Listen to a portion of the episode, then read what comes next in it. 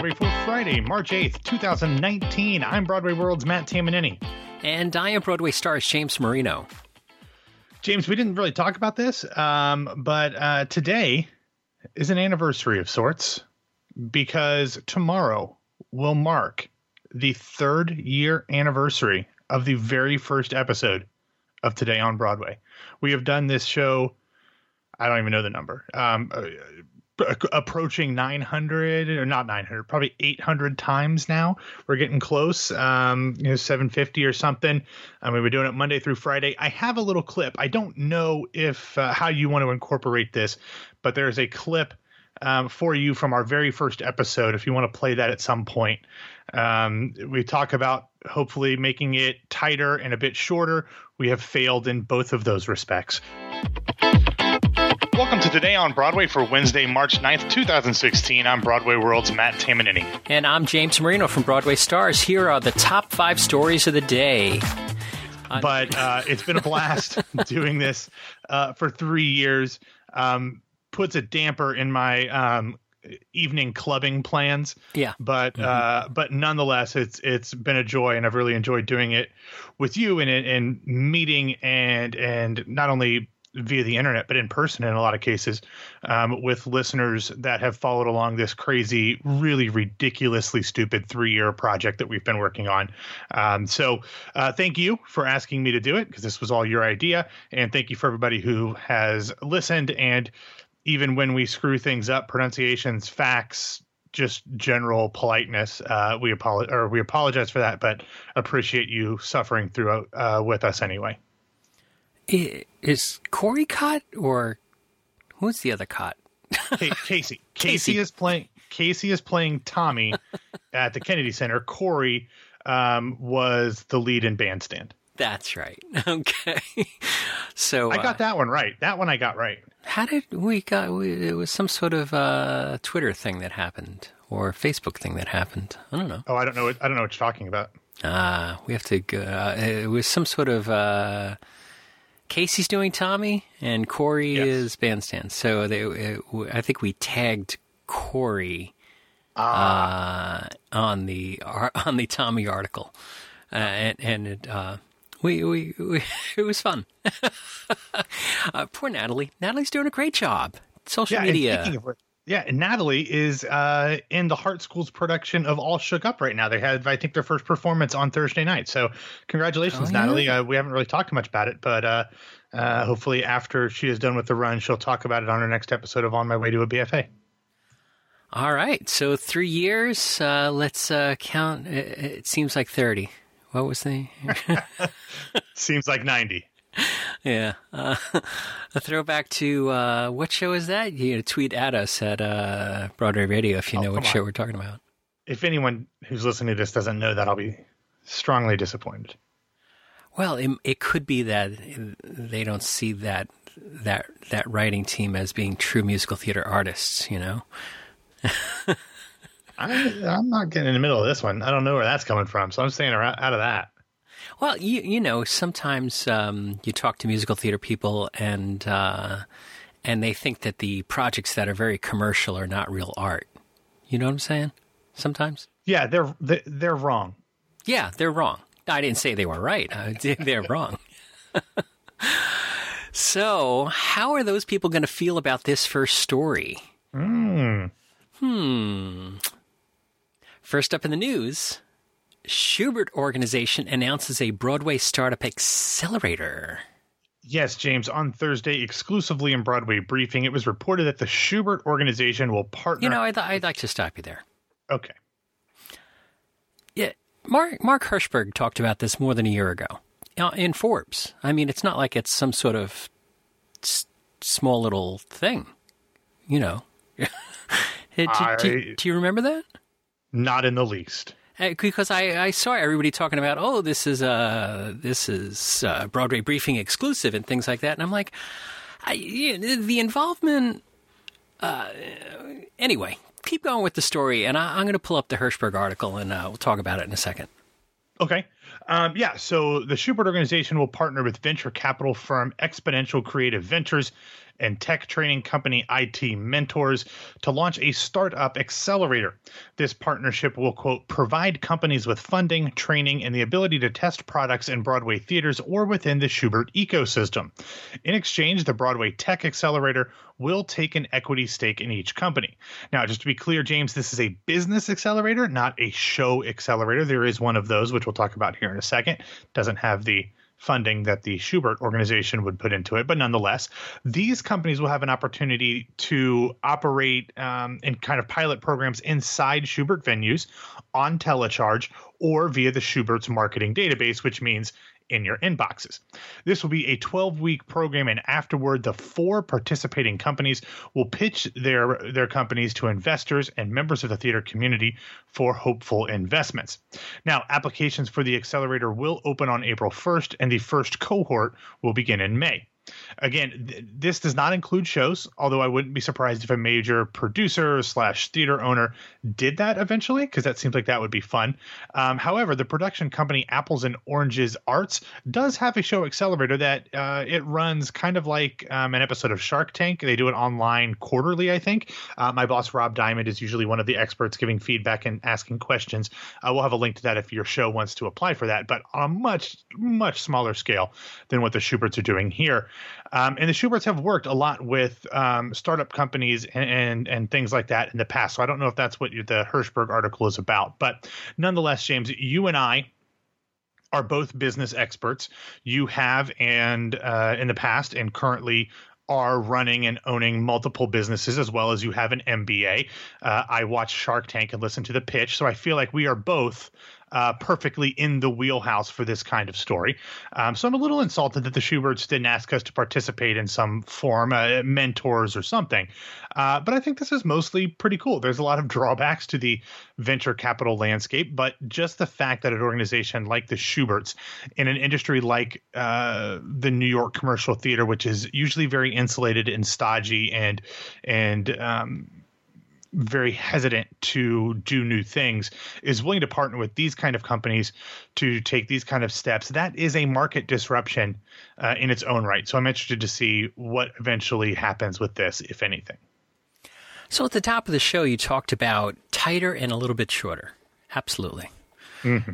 yeah uh, more accurate so uh, might might be another thing we talk about. So yeah, I uh, Mark Hirschberg's article was in October 2017, and it was about the theater accelerator, not the thing that sort of is in relationship to the Shubert's thing.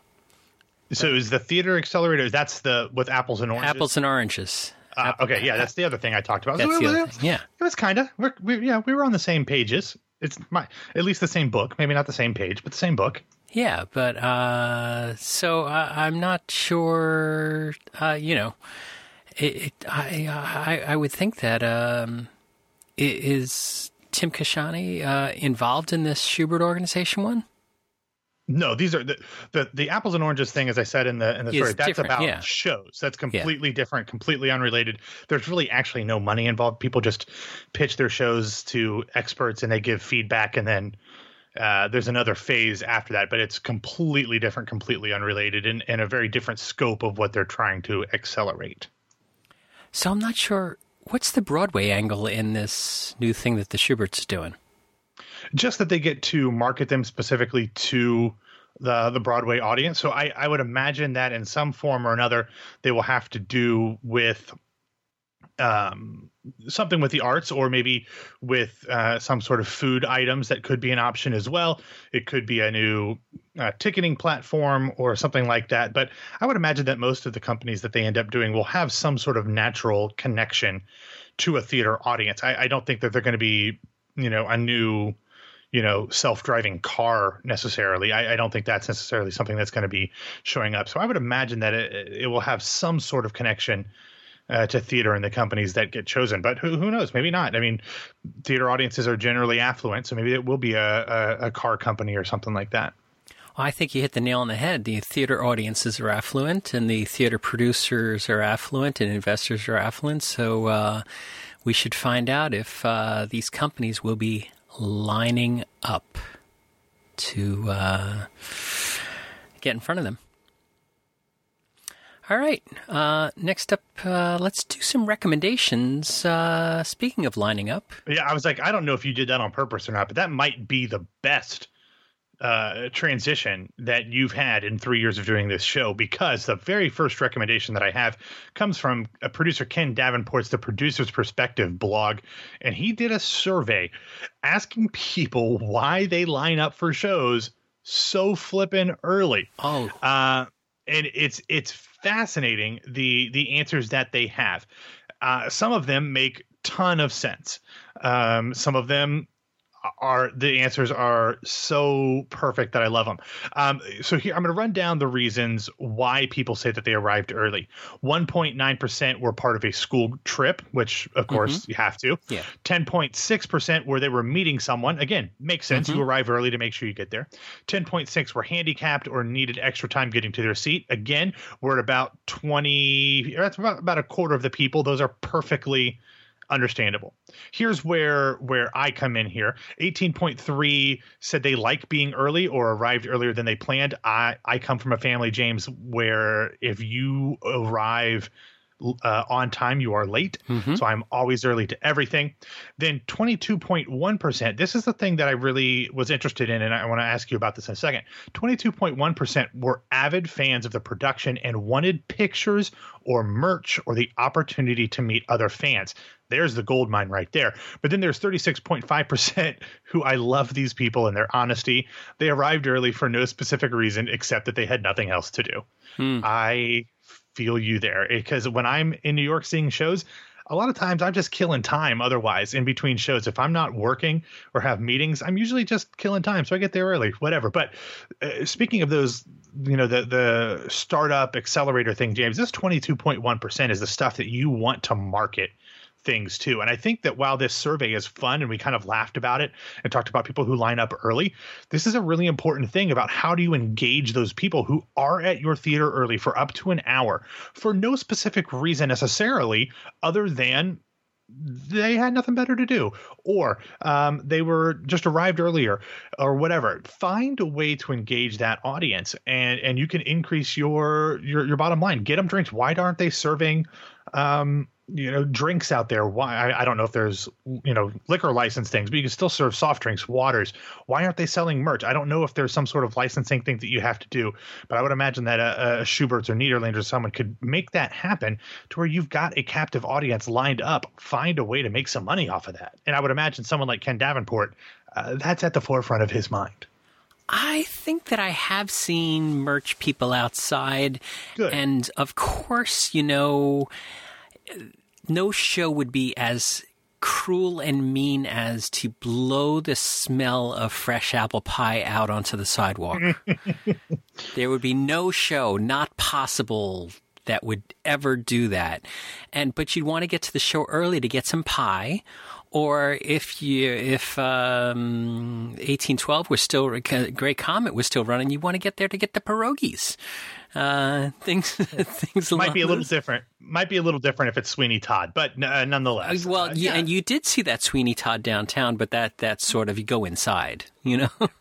Yeah, but I mean, it just seems like if there, if people are going to be around the theater, you might as well not only engage them from a financial standpoint, but make their experience better. Uh, you know, if we want people to come back to the theater, if we want to involve and engage audiences who aren't traditional theater people, find ways to make their their time at the theater more enjoyable. Uh, this seems like a, a really nice survey. He goes into a little bit more detail, which you can read uh, in the show notes, but it's. Uh, I like this one. This this one's fun. Well, I want the next survey. The next survey on why are you late? Oh yeah. And, and then even beyond that is the modification of, you know, those Tuesday at seven shows and seven thirty people are strutting into the theater because they didn't realize it was seven o'clock show and they're showing up for an eight o'clock show and they're like, "Hey, I'm a half hour early for the eight o'clock show and you're actually half an hour late for the seven o'clock show." Yeah, no bueno there. All right, let's let's move on to something else, James. I've got a couple of videos here, just real quickly. The first is rehearsal footage for the new-ish uh, Ahrens and Flaherty musical. It used to be called Little Dancer. It is now called Marie Dancing Still. clunky Marie name. Kama. but- yeah, Marie Kama dancing still. Uh, it's a little clunky, but the show uh, features New York City ballet principal dancer Tiler Peck, as well as the great and the good Terrence Mann, Dee Hoty, Karen Ziemba, a couple uh, Tony winners there, Jenny Powers, Christopher Gurr, and more. The show is premiering in uh, Seattle at the Fifth Avenue Theater. It previously had an incarnation as Little Dancer at the Kennedy Center in 2015. It is directed and choreographed by Susan Stroman. Uh, we will have some footage of that rehearsal in there. It's uh, based off of the uh, based off the Degas painting of a ballerina, I think. Um, that's that correct, Degas? Um, so that's really cool. Uh, we also have some video from London last night where Waitress opened and Sara Bareilles um, was there to celebrate. She led a little bit of a sing along on stage, and also it was um, World Women's Day, I think it was yesterday, and she celebrated the all female creative team uh, of the show. So uh, take a look at those videos in the show notes as well. Okay, what do we have in other news? All right, first up, remember that previously announced April 28th off Broadway closing date for Avenue Q? Well, apparently that was only for now, as yesterday it was announced that they will be extending an additional four weeks at New World stages and will now play through May 26th. Here we go again on the final countdown uh, to, to the new closing date for the little show that could, the Tony winner that no one thought would happen. Um, while anything, of course, could happen between now and the end of May, James, I hope Avenue Q fans don't stop believing, of course, in their favorite show, but I don't foresee another extension because I can't fight this feeling that a new show will be announced to be taking over the venue in the coming weeks and months. Moving from New World stages to the Old World, uh, yesterday it was announced that Mischief Theater, the creators of another New World stages tenant, The Play That Goes Wrong, will be creating a new show called Magic Goes Wrong, along with the Ma- Magic Leg- Legends Penn and Teller. The show will be the second of three shows that will run at the West End's Vaudeville Theater. Groan Ups, G R O A N, mm-hmm. will begin in September, and then Magic Goes Wrong will begin performances on 14 December. The third show is yet to be announced. And then finally, back stateside, Lincoln Center Theater announced that on May 4th, put it in your calendars, they will host a block party in celebration of their 60th anniversary. It will feature free activities, performances, and community art making from the constituent organizations that comprise Lincoln Center. James, we will have obviously more information on that as it approaches, but if you would like information on this or any other story in today's show, please check out the show notes at BroadwayRadio.com. All right, Matt, why don't you get us into the weekend? All right, thanks for listening to Today on Broadway. Follow us on Facebook and Twitter at Broadway Radio, and you can find me on Twitter and Instagram at BWWMatt. I'm so glad it's the weekend. I just want to rock. And my name is James Reno from BroadwayRadio.com and BroadwayStars.com. Thanks for wrapping up the week with us. Uh, we're unsure of what's happening this weekend in the feed, but on Sunday there will be a special interview for those who like to be green. And uh, then Matt and I'll come back and talk to you on Monday. We'll see you soon. On the breaking Really, news. really funny. All right, get us out of here, Matt. All right, thank you for listening today on Broadway. I'm Matt Tamanini. You can find me on Twitter at BWWMATT. And don't forget to subscribe to Some Like It Pop on iTunes, Stitcher, and Google Play, where you can hear us talking about everything from Hamilton to Zoolander 2 and then everything in between. And I am James Marino. You can find me at at James Marino, or you can look us up on any of our websites, Broadway Stars, Broadway Radio. So if you are hearing this, it's because you have requested to be part of our beta testers, and we're counting on people to give us some feedback. So uh, send me an email, james at broadwayradio.com. Send a Matt an email at matt at broadwayradio.com and uh, let us know what you think about it. And we're going to try to do these Monday through Friday and make them a little tighter and a little bit shorter. Thanks.